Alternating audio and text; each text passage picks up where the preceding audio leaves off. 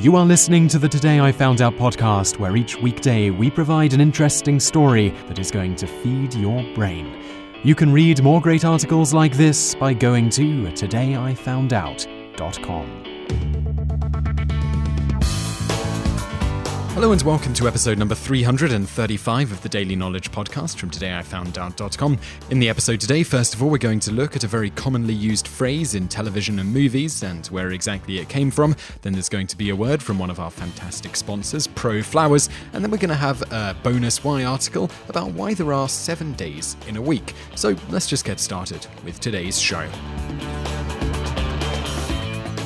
Have you ever wondered where the expression, I for one welcome our new ex overlords, came from? Well, want to know more? For those not familiar with this little expression, the basic idea is to substitute X with any perceived extremely powerful entity that it would be futile to resist. A classic example of this can be seen when Ken Jennings, after losing to IBM's Watson on Jeopardy in 2011, wrote underneath his final Jeopardy answer, I for one welcome our new computer overlords.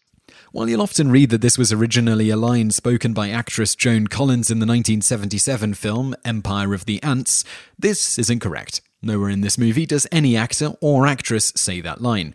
As there were so many conflicting accounts of this from otherwise reputable sources, I confirmed it is not spoken in this movie by watching the whole amazing, awful, yet surprisingly unintentionally humorous horror film where a heavenly paradise becomes a hellish nightmare when a toxic spill turns harmless ants into gigantic, rampaging monster insects.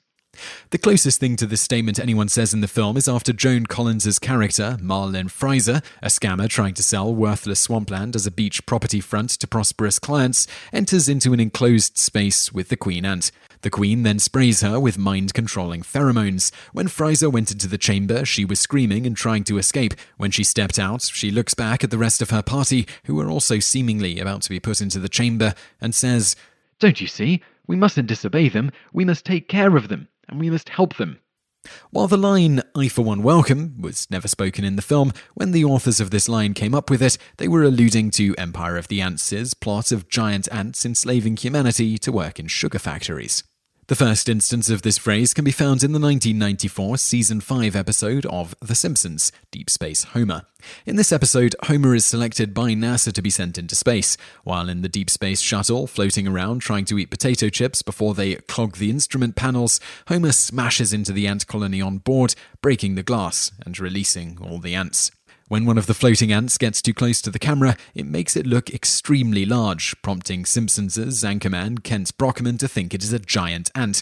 Then he states the following Ladies and gentlemen, uh, we lost the picture, but what we've seen speaks for itself. The Corvair spacecraft has apparently been taken over, conquered, if you will, by a master race of giant space ants.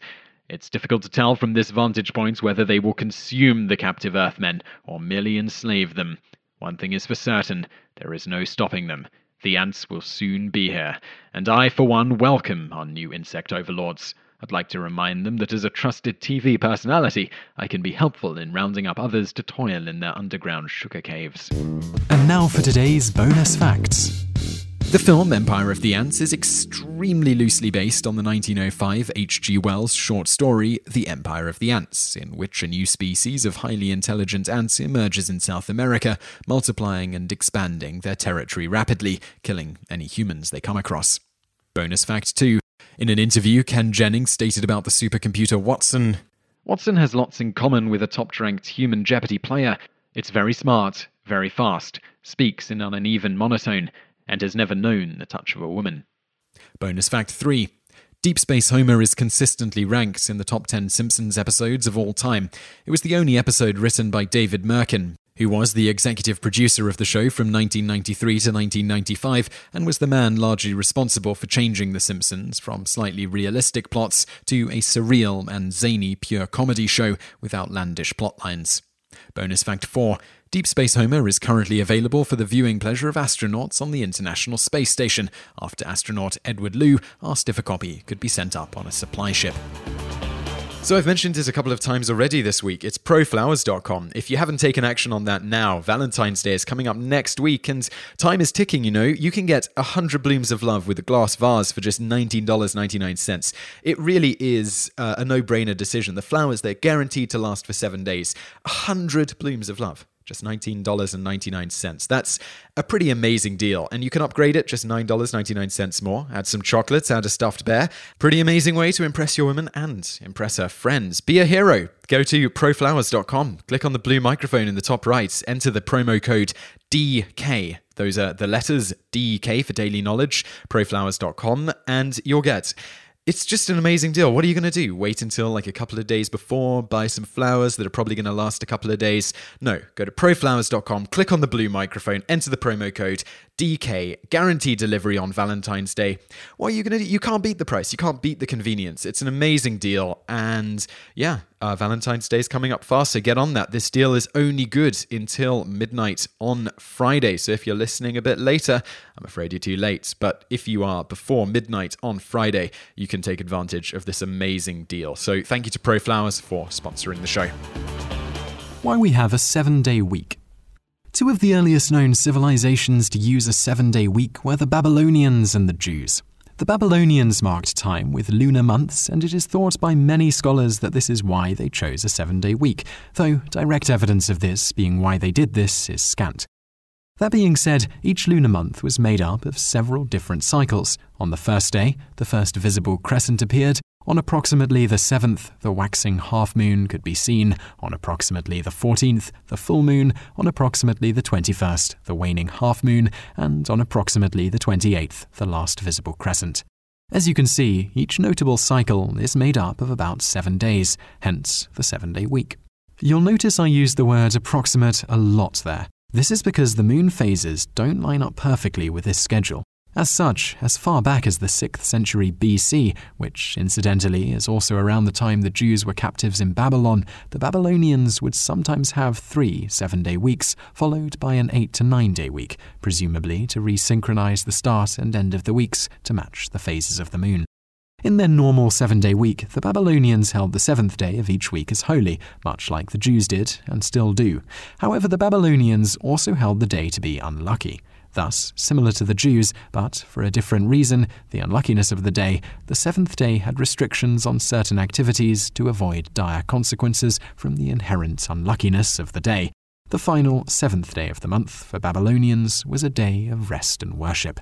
The ancient Romans, during the Republic, did not use a seven day week, but rather went with eight days. One eighth day for every week was set aside as a shopping day when people would buy and sell things, particularly buying food supplies for the following week. Rather than labeling the days with actual names, at this time the Romans labeled them with letters, A to H. You might think from this that H was always the shopping day, but this isn't correct. You see, the calendar year did not divide evenly by 8. Thus, the day of the week that was the day to go shopping changed every year, but they still often referred to days based on its proximity to the shopping day.